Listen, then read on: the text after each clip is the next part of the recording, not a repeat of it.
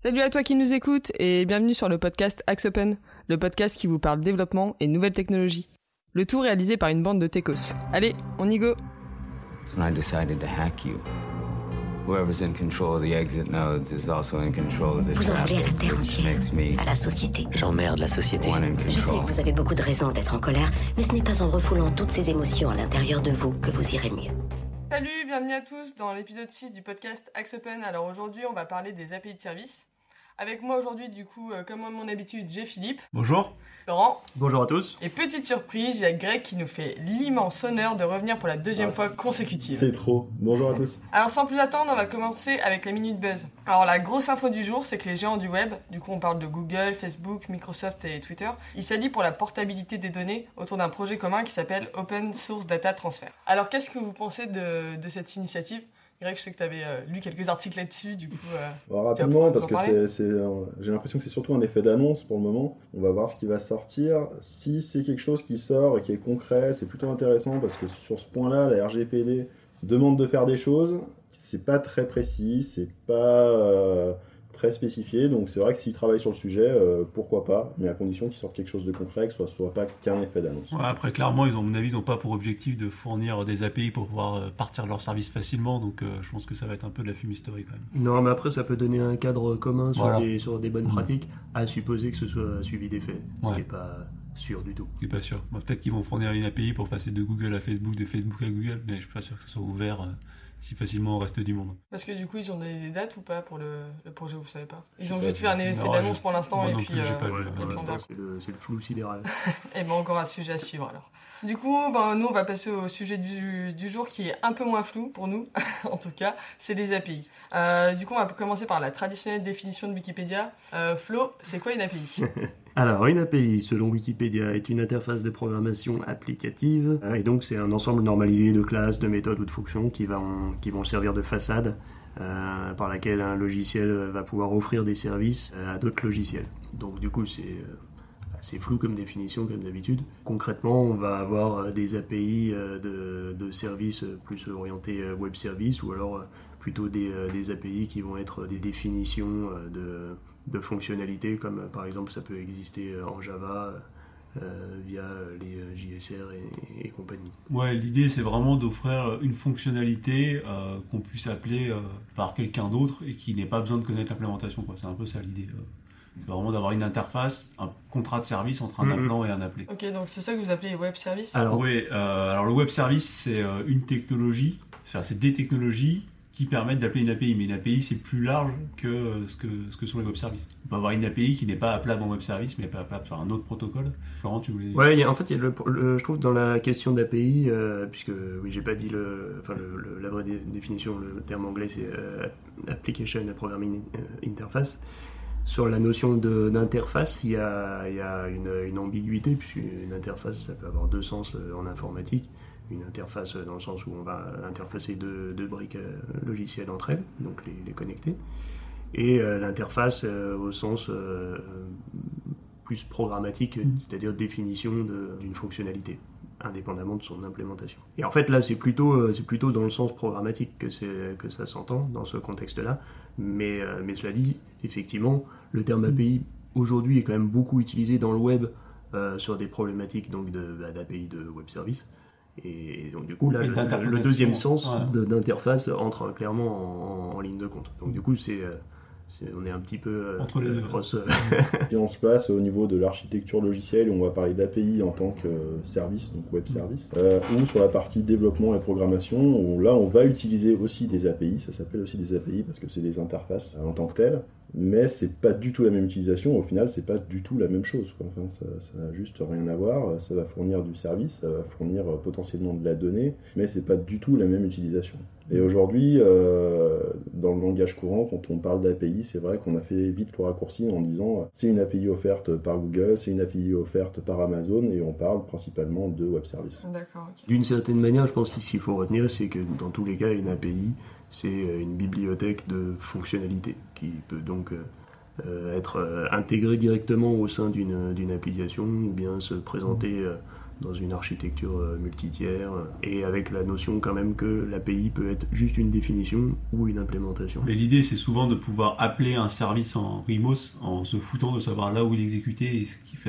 Et ce qui nous intéresse, c'est juste le contrat de service qui est porté par l'API. Et du coup, on parlait d'applications. Est-ce que toutes les applications, elles font appel à des API ? Est-ce que c'est obligatoire ou pas ? Alors, non, rien n'est obligatoire. Après, c'est vrai qu'en termes de méthodologie de développement logiciel, aujourd'hui, on a tendance à découper une application, l'API d'un côté, c'est-à-dire les fonctionnalités métiers ou les fonctionnalités techniques, et de l'autre côté, une partie vue ou interface qui, elle, va appeler les fonctionnalités métiers à travers l'API. Okay. Et comme exemple d'API qu'on peut avoir aujourd'hui, qu'est-ce qu'il y a comme API ? Qu'est-ce qu'on peut appeler comme fonctionnalité métier ? Alors, qu'est-ce qui existe comme API ? Aujourd'hui, tout le monde fonctionne sous cette manière-là. C'est-à-dire que chaque logiciel que vous allez utiliser, s'il est développé de manière assez récente, va vous fournir une API qui va permettre d'utiliser les fonctionnalités core du système en se passant de l'interface. Typiquement, sur un CRM, par exemple, vous allez avoir des méthodes que vous pouvez appeler à distance pour créer un prospect. Même si l'éditeur vous fournit une interface pour créer un prospect, vous pouvez aussi l'appeler directement à travers l'API. Ce qui permet d'intégrer plus facilement les fonctionnalités core dans votre logiciel à vous si vous avez envie de faire ça. D'accord. Et là, on parlait d'applis web. Est-ce que les applis mobiles, elles font aussi appel à des API ? Ça fonctionne de la même manière ou... Alors oui, ça fonctionne de la même manière. Les applis mobiles, elles ont même assez peu le choix parce que pour pouvoir communiquer avec un serveur, elles vont forcément utiliser des API pour aller chercher les services côté serveur. Donc à un moment donné, si elles veulent pas rester toutes seules dans leur coin toute leur vie, il va falloir qu'elles fassent appel à des API. La plupart du temps maintenant, comme ce que disait Philippe, tous les logiciels sont conçus de manière à offrir une API, surtout parce qu'on pense au futur. D'une part, c'est plus facile à maintenir quand on a des API qui sont séparées du reste. On peut changer la partie interface front sans changer toute la partie API. Et d'autre part, on va penser à l'adaptation côté mobile et on va pouvoir réutiliser les API qui ont été faites pour une application web pour la partie mobile, ou vice-versa. Mais voilà, on a une question d'adaptabilité de nos fonctions services, comme disait Philippe, pour tous les types d'interfaces possibles, et donc front, mobile, et ça peut aussi aller jusqu'à offrir des services à des partenaires. Mmh. C'est vrai que ça s'est beaucoup développé ces dernières années, en particulier avec l'émergence des frameworks front-end, puisque justement, comme dit Grégory, ça permet d'avoir une API unifiée, centralisée, qui est exploitée à la fois par éventuellement un site web et une application mobile. Mmh. Et puis ça peut même de fait s'interfacer avec d'autres services, d'autres briques applicatives du même SI ou de tout à fait... Autre chose. Ok. Du coup, quand on a une application, est-ce qu'on peut faire appel... déjà, est-ce que c'est nécessaire de développer sa propre API ou est-ce qu'on peut faire, du coup, appel à d'autres API ? J'ai bien compris qu'on pouvait le faire. Est-ce que, du coup, on peut avoir les deux systèmes en un, en fait ? Faire et appel à sa propre API. Tout à fait, et on peut prendre, par exemple, l'exemple... si tu veux faire une carte de géolocalisation ou de positionner des éléments... un truc Google, hop, t'appelles l'API de Google, ce qui t'empêche pas d'avoir quand même ta propre API pour tout ce qui est spécifique à ton application. Et si tu veux mettre des paiements, typiquement, tu peux avoir une API de paiement que t'intègres. Et du coup, facialement, pour l'utilisateur final, c'est ton application, mais en fait, ça consomme tout un tas de services qui sont disponibles auprès des fournisseurs. Et on va forcément, admettons, j'ai une application, j'ai besoin de services uniques, je vais forcément devoir, du coup, développer ma propre API, ou, comment dire Attendez, je formule un peu ma question dans... Est-ce que ta question c'est est-ce que tu peux ajouter un service dans une API existante qui n'est pas la tienne ? Oui, il y a celle-là, mais j'en ai d'autres aussi. Déjà, réponds-moi déjà à celle-là. J'ai pas la réponse. Non, par définition, en fait, quand vous avez une API qui est fournie par un éditeur, qui que ce soit, eux ils vous fournissent que ça. Oui, mais est-ce que tu peux pas faire... peut-être avec une approche microservice sur des Docker maintenant, genre avec AWS, est-ce qu'il n'y a pas la possibilité ? Non, tu viendras créer des services, mais ça sera d'autres services. Ils seront à toi, tu pourras les utiliser de manière presque transparente, mais ça sera quand même des services qui seront managés par toi. Les services dans une API sont définis à la fois par le fournisseur de service, donc qui a créé, qui porte le service, qui maintient le service, et par le contrat de service qui décrit ce que le service est capable de faire quand on appelle. Sorti de là, on ne peut pas s'intégrer chez un autre fournisseur de service en intégrant ses propres services, on est obligé de faire les nôtres. Après, ils peuvent se compléter, c'est-à-dire qu'on peut très bien utiliser des API d'un côté de 3, 4, 5, 6 fournisseurs de services, faire les nôtres à côté, et puis même faire une surcouche d'API sur l'appel d'autres, les encapsuler, pour pouvoir appeler au final une API synthétique qui va fournir le service qu'on veut, avec peut-être des calculs dedans, différentes agrégations. Mmh. Et on aura un service complet au final. Et quand et comment ça se décide du coup de développer l'organisation des services, ça se décide quand? C'est en amont du projet? Ça se réfléchit sur la conception du projet, avec la conception du projet. D'une part, savoir ce que le projet veut faire. Quand on est dans le cadre d'une application, c'est assez facile à définir, parce qu'on va avoir des spécifications d'application, du coup l'API va suivre ça. On va peut-être penser certains services d'API pour qu'ils soient réutilisés. Ce que j'allais dire, c'est-à-dire qu'il y a deux approches. Soit vous créez l'API qui va juste supporter votre application, soit vous avez une approche plus long terme avec une urbanisation des services et vous créez vos services en étant qu'est-ce que, en tant qu'éditeur par exemple, vous allez rendre comme service, et après vous allez construire l'application par-dessus. Qu'est-ce que ça change? C'est-à-dire que quand vous pensez vos services sur du long terme ou urbaniser ça sur longtemps, c'est-à-dire que vous êtes dans l'idée que finalement l'application que vous êtes en train de créer, qui va utiliser ces services, ce n'est qu'une des applications et un des usages possibles, et il pourrait y avoir plein d'autres usages. Donc vous réfléchissez beaucoup plus large. Beaucoup plus long terme. Beaucoup plus large et beaucoup plus long terme. Et du coup, vous allez peut-être créer des API, enfin des services dans votre API qui ne seront pas utilisés dans le logiciel actuel, mais qui seront utilisés dans les logiciels futurs. Sachant que quand on se place, par exemple, dans le cadre d'une grosse entreprise, je dis n'importe quoi, par exemple une gestion de clients dans une grande entreprise, bah peut-être qu'un service va vouloir utiliser les clients d'une certaine manière et un autre service va vouloir les utiliser d'une autre manière. Du coup, quand vous concevez votre API, il faut essayer de garder à l'esprit que l'usage qui peut être fait des données et des fonctionnalités que vous allez offrir peut être complètement différent d'un service à l'autre. Pour moi, ce qu'il faut voir, c'est qu'en fait, la conception d'une API, ça peut être comme la conception de n'importe quelle application et de n'importe quel logiciel. Maintenant, il y a énormément d'applications qui n'offrent pas de service front d'interface d'IHM, mais qui offrent juste une API. Mais c'est une application en tant que telle, parce qu'elle porte du service, elle propose des données. C'est une application, seulement le seul moyen de s'interfacer avec elle, c'est à travers l'API, à travers l'appel à des services. Okay. C'est typiquement ce que font les gros du web, les Google qui offrent des API de big data, de localisation, etc. Alors, localisation c'est un mauvais exemple parce que Google fournit Maps par exemple à côté. Mais ils fournissent aussi tout un tas d'API de localisation qui existent, qui sont pensés que pour ça. Prenons l'exemple d'un traitement d'image. Vous avez sur Amazon des fonctionnalités qui permettent de convertir une image dans un autre format. Enfin, c'est juste une fonctionnalité qui vend en tel quel, et vous pouvez utiliser out of the box sur votre application pour convertir des images dans d'autres images. C'est ce type de choses. Et on parlait juste avant de... Je refais un saut en arrière de conception d'API. Aujourd'hui, vous avez déjà conçu des API? Alors, c'est notre cœur de métier. Ouais, c'est ce que je voulais dire. Ouais. Question triviale. Non, toutes nos applications aujourd'hui sont découpées avec un front, qui est, quelle que soit la technologie, et une API, qui est le cœur de l'application là-dessus. Ok. Ouais. Et du coup, on parlait des langages et Enfin, Greg, tu disais, au final, une API, c'est un peu comme le développement d'une application. Sauf qu'une application, il y a des langages qui sont derrière. Une API, il y a un langage qui est derrière. Est-ce que c'est des requêtes? Oui, c'est vraiment la même chose. En fait, il n'y a pas un langage. Non, on peut le faire en n'importe quelle technologie. Je veux dire, c'est que c'est la même, c'est les mêmes problématiques que pour n'importe quel autre logiciel. En fait, l'API, c'est juste on va dire le format du logiciel, mais les problématiques sont les mêmes. Donc, on a tous les langages à disposition, tous les langages back-end. Pour relativiser un petit peu ça, on peut développer une API dans n'importe quel langage. Par contre, l'API, elle est définie par un contrat de service, à la base. Ces contrats de service, il n'y a pas 12 000 langages pour les faire. Actuellement, pour porter des services de type service web, on va être soit sur des services REST, soit sur des services SOAP, il y en a encore qui existent. Et à chaque fois on va avoir une définition de ce langage par des choses qui sont assez connues. Je veux dire, si on est sur du web service SOAP par exemple, systématiquement on va avoir un contrat de service de type WSDL, c'est un standard, c'est du standard, mais qu'on peut faire dans n'importe quel langage derrière sous-jacent. On peut développer dans n'importe quel langage. Oui, non, là tu parles du formalisme des services en fait, pas du langage de programmation, de la technologie. Oui, mais si tu utilises une API, en fait, on va pas te dire n'importe quel langage utilisé derrière, mais on va pas te faire apparaître le langage que tu vas utiliser au final. On va pas t'obliger à utiliser un langage. Par contre, on va t'obliger à utiliser un format. Et ce format, il va quand même falloir que tu l'adresses avec n'importe quel langage, le langage de ton choix, mais il va quand même falloir que tu l'adresses. Donc il n'y a pas de limitation en termes de technologie sous-jacente. Par contre, il y a une limitation en termes de contrat de service. Le fournisseur du service, il va vous dire, voilà comment je vous fournis le service, voilà ce qu'il faut appeler, voilà ce que je vais vous renvoyer.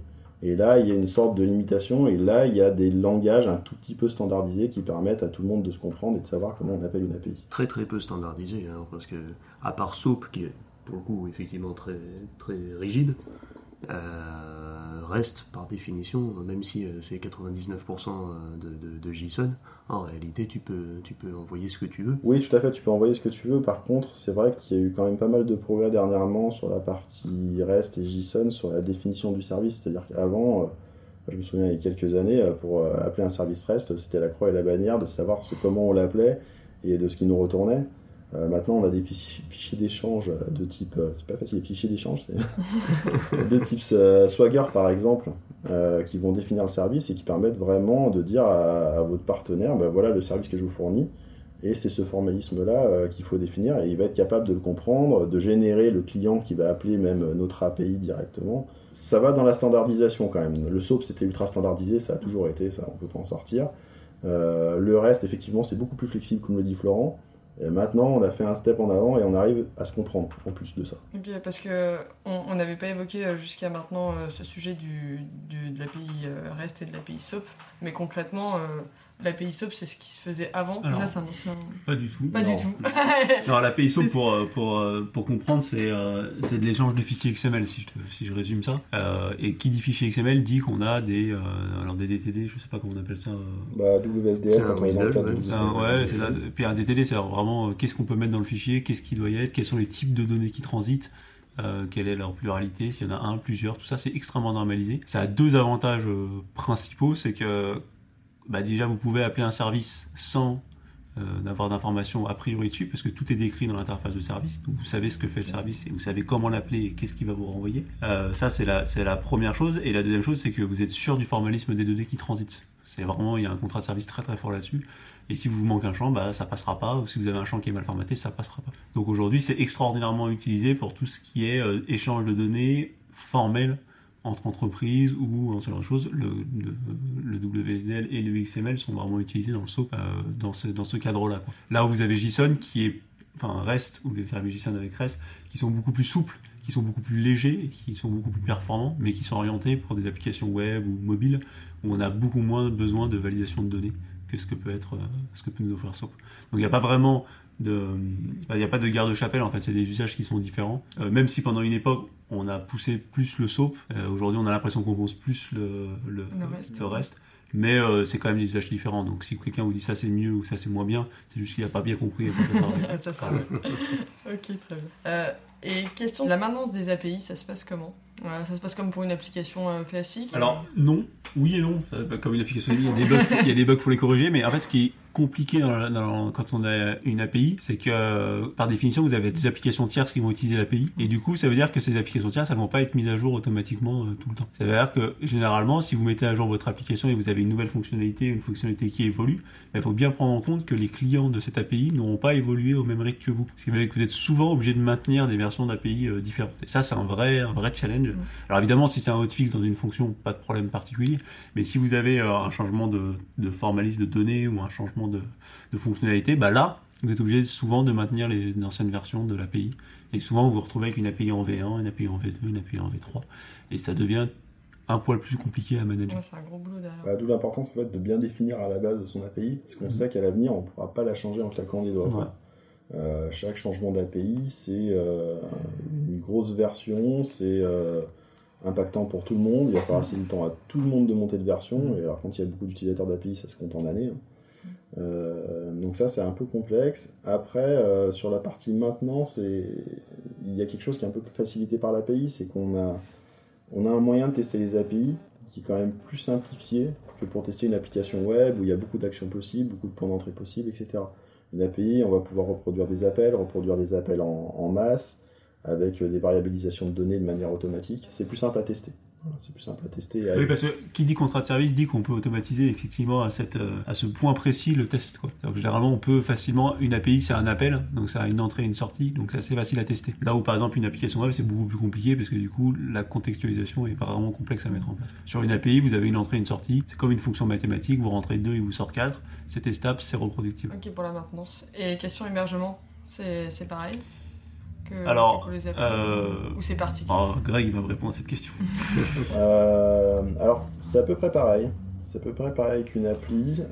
Pourquoi c'est pareil? Parce que c'est les mêmes technos quand même à la base. Ouais, c'est les mêmes technos, on expose les mêmes choses, et puis la plupart du temps, maintenant, quand on crée une appli, en fait, il y a une API dedans. Donc au final, héberger une appli, c'est comme héberger une API et vice-versa. Là où ça change, c'est que maintenant, il y a pas mal de choses qui se font en termes de cloud pour pouvoir faire des API. Ton vieil ami Claude. Notre vieil ami Claude. C'est qu'on peut faire des API, ce qu'on appelle serverless, donc qui sont autoportés par exemple par un Amazon, je fais pas de pub hein, parce que tous les autres font pareil, mais, et qui vont permettre de développer par exemple une API sans se soucier de l'hébergement de cette API, directement portée par notre ami Claude. L'idée c'est que le développeur se concentre sur le métier, faire ce qu'il a à faire, et que derrière la partie serveur d'application ou compagnie soit complètement embarquée dans l'hébergeur. Pourquoi ça? Pour plusieurs choses, déjà c'est plus simple à gérer et surtout pour être capable de gérer une scalabilité beaucoup plus grande. C'est l'objectif. Alors, l'objectif, faut pas se rappeler que, enfin, faut pas oublier que les grands du web, ils ont des problématiques c'est eux qui tirent le marché et ils ont des problématiques de milliers d'utilisateurs en parallèle. Et du coup, l'idée de toutes les technos derrière, c'est d'être capable d'encaisser des milliers d'appels en parallèle. Et les API, pour être capable d'encaisser des milliers d'appels en parallèle, il n'y a pas de secret, il faut dupliquer. Et pour ça, il faut avoir un conteneur ou un packaging qui permette de dupliquer. Et c'est un peu l'optique de toutes les technos qu'on va retrouver derrière les hébergements d'API. Ça fait penser par rapport à ce que tu dis, on n'en a pas parlé, mais c'est vrai que les API, par définition, sont stateless. C'est-à-dire que l'API ne conserve aucune donnée en fonction, entre les appels, et vont être capables de tout reconstruire, de répondre alors, selon ce qu'on leur envoie, et pas en fonction de l'appel qui a été fait. Pour préciser ce que tu dis, Grégory, elles sont stateless en termes de programmation, mais par contre, elles peuvent sauvegarder des états directement dans la base de données. Ouais, oui. Elles sont transactionnelles au sens d'un appel, mais par contre, entre deux appels, s'il y a des données qui doivent être véhiculées, elles doivent être passées par un storage quelconque, que ce soit une base de données, un fichier ou compagnie. Mais il n'y a pas de session, au sens applicatif du terme, qui est portée par l'API. Et justement, pour pouvoir facilement faire la scalabilité, monter en puissance, pouvoir instancier 3, 10, 15, 20 API en parallèle et pouvoir les appeler et répartir la charge. D'accord. Donc, vous venez de parler des API, notamment des géants du web. Vous les utilisez régulièrement, ces API fournis par Google, par exemple au besoin, en fait. Il n'y a pas une régularité qu'on s'impose, c'est sûr. Une API que tout le monde utilise sans le savoir, c'est des API de paiement. Quand vous faites un paiement sur Internet, vous utilisez une API. Donc, c'est jamais vous qui faites le paiement. Personne ne gère le paiement soi-même. Par les banques, mais... Ouais. Aujourd'hui, typiquement, quand vous avez une application sur laquelle vous pouvez vous connecter avec Google ou Facebook, c'est une API qui est offerte par Google et Facebook qui vous permet de vous connecter. En fait, les API, elles sont déjà partout, quoi. Je dirais que les API les principalement utilisées dans le monde de l'Internet, c'est les API de paiement, comme tu dis, tout ce qui est transporteur. Parce qu'il y a beaucoup de sites de vente en ligne, donc tout ce qui est suivi de transport... C'est pareil, tous les sites de vente s'interfacent avec des API de transporteurs, de leurs transporteurs comme de leurs banques. Et puis après, il y a des tonnes d'API pseudo-libres, ou qui étaient libres et qui ne le sont plus, type localisation, type calcul, ce genre d'API-là, qui sont régulièrement utilisées. C'est vrai qu'il y a beaucoup d'applis qui utilisent du Maps à plus ou moins grande échelle. Et elles sont toutes, elles sont, j'imagine, pas toutes conçues de la même manière. Et est-ce qu'elles sont toutes simples à appeler ou au contraire, il y en a sur lesquelles vous êtes un peu cassé les dents? Non, la cinématique est toujours la même. C'est-à-dire que vous avez une phase où vous vous authentifiez pour récupérer un token qui va vous permettre d'après d'appeler l'API. Toujours un peu le même mécanisme. C'est pénible la première fois, mais globalement, après, c'est toujours un peu pareil, quoi. Ça se fait bien. Quoi. Non, il y a quand même des différences, en particulier sur les API de paiement. De paiement, ouais. Parce que je te voyais venir sur ce genre de paiement. T'as des expériences dessus. Ouais, si on prend le cas typiquement des API de paiement, non, franchement, le principe global reste toujours le même, mais d'une API à l'autre, c'est un cauchemar. C'est du simplissime au cauchemar, ouais. Je ne sais pas si on peut citer des noms, mais par exemple, PayPal, c'est un cauchemar. Voilà, bon, alors, c'est un cauchemar, la Banque Populaire ça passe tout seul, qu'est-ce qu'on peut citer, un troisième, la CIC, voilà. C'est vendu.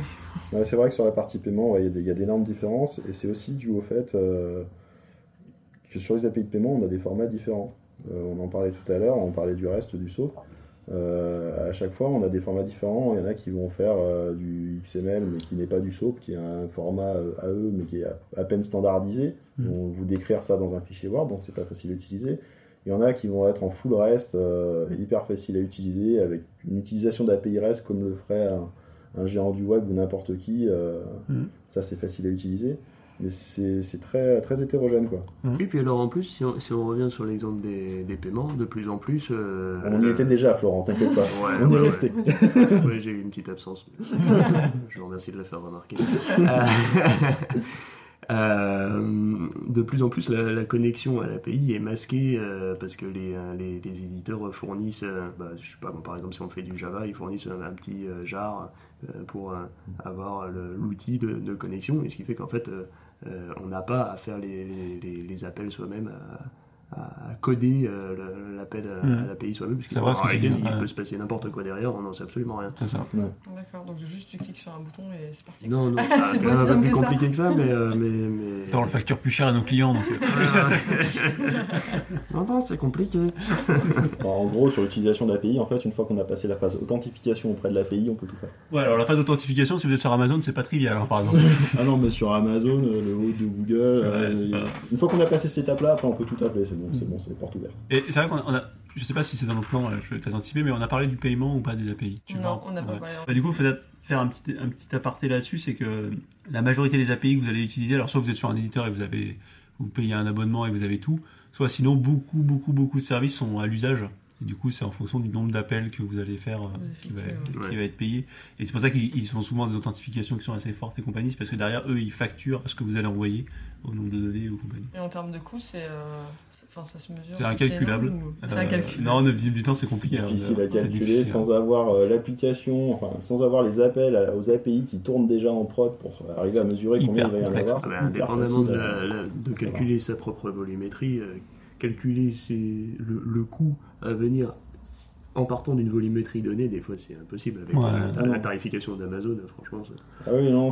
Généralement, c'est pas trop cher. Mais... Non, ça a l'air de pas être très cher, mais par contre, on n'a aucune idée de combien ça va coûter en réel avant d'avoir la facture. Et puis, il y a aussi le cas de toutes les API qui sont gratuites jusqu'à un certain seuil. Ouais, c'est un débat, ça. Ça, c'est un petit peu pénible parce que. En général, les seuils ne sont pas très très hauts. Donc, surtout, ils les rabaissent au cours de projet. Oui, en plus. Mais du coup, il faut arriver à bien gérer son application pour ne pas atteindre le seuil, puisqu'après, du coup, la fonctionnalité se crache, logiquement. Et c'est là qu'avoir des bons codeurs, ça compte. Voilà. Mais c'est un autre débat. Et du coup, pour clore un petit peu ce sujet des API, si on reparle du coup de conception, d'anticipation, est-ce que vous avez des tips à donner en amont du projet, justement, pour prévoir un petit peu tout ce qui va venir derrière? Je pense qu'il faut, en amont du projet, déjà voir quelles sont les interfaces qu'il va y avoir entre l'API qu'on est en train de développer et les autres API autour. Et puis après, la conception... alors moi, j'aurais un tips qui me paraît... Alors, c'est plutôt pour les éditeurs, ceux qui vont avoir des API qui maintiennent sur le long terme. Nommer un responsable de l'API, pour éviter le fait que vos développeurs codent 1000 fois des fonctions qui sont un peu pareilles, quoi. Il faut que quelqu'un qui ait quand même la vision un peu long terme et un peu macro pour dire ce service on l'a, on peut peut-être l'adapter s'il y a besoin, mais qui garde cette espèce de cohérence dans l'API, parce que sinon on devient vite avec une API fourre-tout et c'est assez compliqué à manager, quoi. Donc essayez de garder une espèce de cohérence d'API et c'est loin d'être simple. Je pense qu'effectivement il y a facilement un écueil là-dessus de dire j'ai tel service, moi il me faudrait quasiment le même, mais j'ai besoin d'un champ en plus, d'un champ en moins, je vais le recoder. C'est un peu idiot. C'est pour ça qu'il faut quand même donc c'est bien d'avoir une vue transverse. Une vue, et puis quand on parle d'une application, elle pouvait avoir plusieurs milliers de différentes méthodes. Du coup, il faut quand même avoir un peu de recul là-dessus. Il faut réfléchir même au sein d'une même application qui en interne va faire appel à sa propre API. Réfléchir quand même à l'API. Pas penser souvent, on se dit on pense à l'application et puis le développeur fera l'API en même temps. Il va utiliser l'API comme passerelle en fait, mais on n'y réfléchit pas. Il faut s'attarder un petit peu dessus. Il faut passer un petit peu de temps, réfléchir à l'API, réfléchir quand même à quel service on va utiliser. Parce que souvent, on voit son écran, on se dit je vais faire appel à plein d'API, c'est systématique, maintenant je fais tout en API. Mais on ne réfléchit pas en fait plus loin que son écran, on ne réfléchit pas à l'application globale, on ne réfléchit pas au SEO global. Et du coup, sans cette prise de recul, souvent on s'aperçoit que l'API elle offre des services, mais pas réutilisable par personne. Que pour son écran. Ouais, puis alors à contrario, moi je vais te citer un exemple inverse, c'est-à-dire qu'il ne faut pas avoir l'idée d'être un super un architecte de fou et des services qui sont réutilisables dans tous les sens, parce que sinon vous allez retrouver avec des écrans, par exemple sur une appli, vous allez appeler 14 services différents, parce que c'est peut-être hyper bien, tout bien rangé, mais vous allez avoir à faire plein d'appels, quoi. Donc il faut trancher un peu faut savoir se dire est-ce que j'ai besoin d'un appel peut-être un peu spécifique pour le coup qui éviterait 50 appels quoi. Faut savoir tirer le trait au bon endroit quoi. Ouais, je suis d'accord avec toi. Après, il faut faire attention aussi à ça, à pas faire du trop spécifique. Voilà, faut vraiment placer le curseur au juste milieu, de se dire certaines choses peuvent en intéresser d'autres, même si c'est de l'unitaire. Certaines choses unitaires, les autres vont avoir rien à faire, donc ça sert à rien que je les expose de toute manière. Et puis on peut aussi prendre le parti de se dire il y a des choses dont j'ai besoin en unitaire, mais en même temps je vais pas appeler 15 méthodes différentes depuis mon front, donc je vais faire un service un peu plus macro qui va appeler mes microservices. On parlait de différentes couches tout à l'heure. Je vais faire un macro service qui va appeler peut-être 15 microservices, tout réunir, agréger pour que j'ai un résultat correct et que je fasse pas 250 appels depuis ma page web. Donc du coup, il n'y a pas de bonne manière ou de mauvaise manière de faire, il faut réfléchir. Ça se réfléchit. Ouais. Et n'utilisez pas ces trucs qui génèrent des API d'un coup tout seul, magiquement, parce qu'en fait, vous allez vous retrouver avec des milliers de méthodes que vous n'utiliserez jamais, et ça va vous faire perdre plus de temps que ça va vous en faire gagner, quoi. Conclusion, on réfléchit avant de faire un projet, c'est ça. Comme d'habitude. Du coup, c'est l'heure de passer au coup de cœur, coup de gueule. Alors, qui a un petit coup de cœur ou coup de gueule à nous partager ? Greg, je sens que tu vas intervenir. C'est pour moi. Nous parler. On est tellement content de t'avoir avec nous que tu vois. On a envie de te faire parler. Quoi. Non, mais écoute, on a abordé un sujet tout à l'heure en disant rapidement, on parle pas des API qui étaient gratuites et qui deviennent payantes. On peut peut-être aborder le sujet de Google avec l'API Maps. Qui était auparavant gratuite avec une certaine. Ouais, alors boue et moins boue parce qu'en fait, quand tu cherches réellement, elle est pas totalement payante. Ouais. Du coup l'API était payante avec un certain nombre de limites de requêtes, mais qui étaient quasiment inatteignables pour la majorité des applications, des petites applications. Ils ont décidé de la rendre payante d'un coup, ce que beaucoup avaient anticipé quand même, et certains autres se voilaient un petit peu la face en se disant ça va rester gratuit à vie, et puis tout est gratuit, les gens travaillent gratuitement, c'est génial. Dans la vraie vie, c'est pas ça. Du coup, ils ont passé le truc en payant. Ça a fait un petit peu scandale en disant vous offrez un truc et puis après vous le mettez payant. Mais bon, c'est pas les premiers à le faire non plus. Ouais, c'est pas les premiers à pratiquer des augmentations. Donc, c'est un truc que je comprends à la limite. Et en parallèle de ça, ce qu'il faut regarder, c'est qu'en fait, ils le passent payant, mais en offrant un certain nombre de crédits par mois sur un compte. Alors oui, il faut mettre une carte bancaire. Ouais, ça arrête un peu, c'est plus, on a l'impression de mettre quand même la main au portefeuille même si on paye pas grand chose. Si on met la carte bancaire, il y a quand même un crédit qui se conclut en un certain nombre d'appels gratuits. Donc c'est un mi-coup de cœur, mi-coup de gueule, c'est à la limite au moment où on se rend compte du prix de ce qu'on utilise, et c'est pas plus mal je pense. Et après, bon, c'est vrai qu'ils le font un peu de manière brutale. Et moi je vais faire un petit coup de ni cœur ni gueule, mais un petit coup de focus pour dire. Ça a complètement perdu son intérêt cette catégorie. Ouais, complètement. Mais par contre, il me paraît important de le justifier, c'est qu'avec le RGPD aujourd'hui, toutes les API que vous utilisez doivent être aussi compliant avec le RGPD. Ça veut dire qu'il faut que vous passiez sur toutes vos API, vous vous êtes bien assuré que le service que vous appelez par cette API soit compliant au RGPD. Ok, ça c'est bien défini par le RGPD ou c'est encore le flou? Non, c'est bien défini, le RGPD est transitif, donc tout ce que vous utilisez doit être compatible RGPD. Voilà. Maintenant, le RGPD lui-même n'est pas très bien défini. Non, bon, c'est un autre problème. C'est une autre problématique. Pas très bien défini, mais transitif. C'est le petit coup pénible, tiens, on va l'appeler comme ça, la nouvelle fonction. C'était la rubrique mise en garde. La mise en garde, Captain pénible. Le petit coup. Ok, bon, du coup, merci à tous d'avoir participé au podcast et merci aux éditeurs de nous avoir écoutés. Pensez bien à vous abonner pour nous suivre pour la suite. À plus tout le monde, salut. Salut.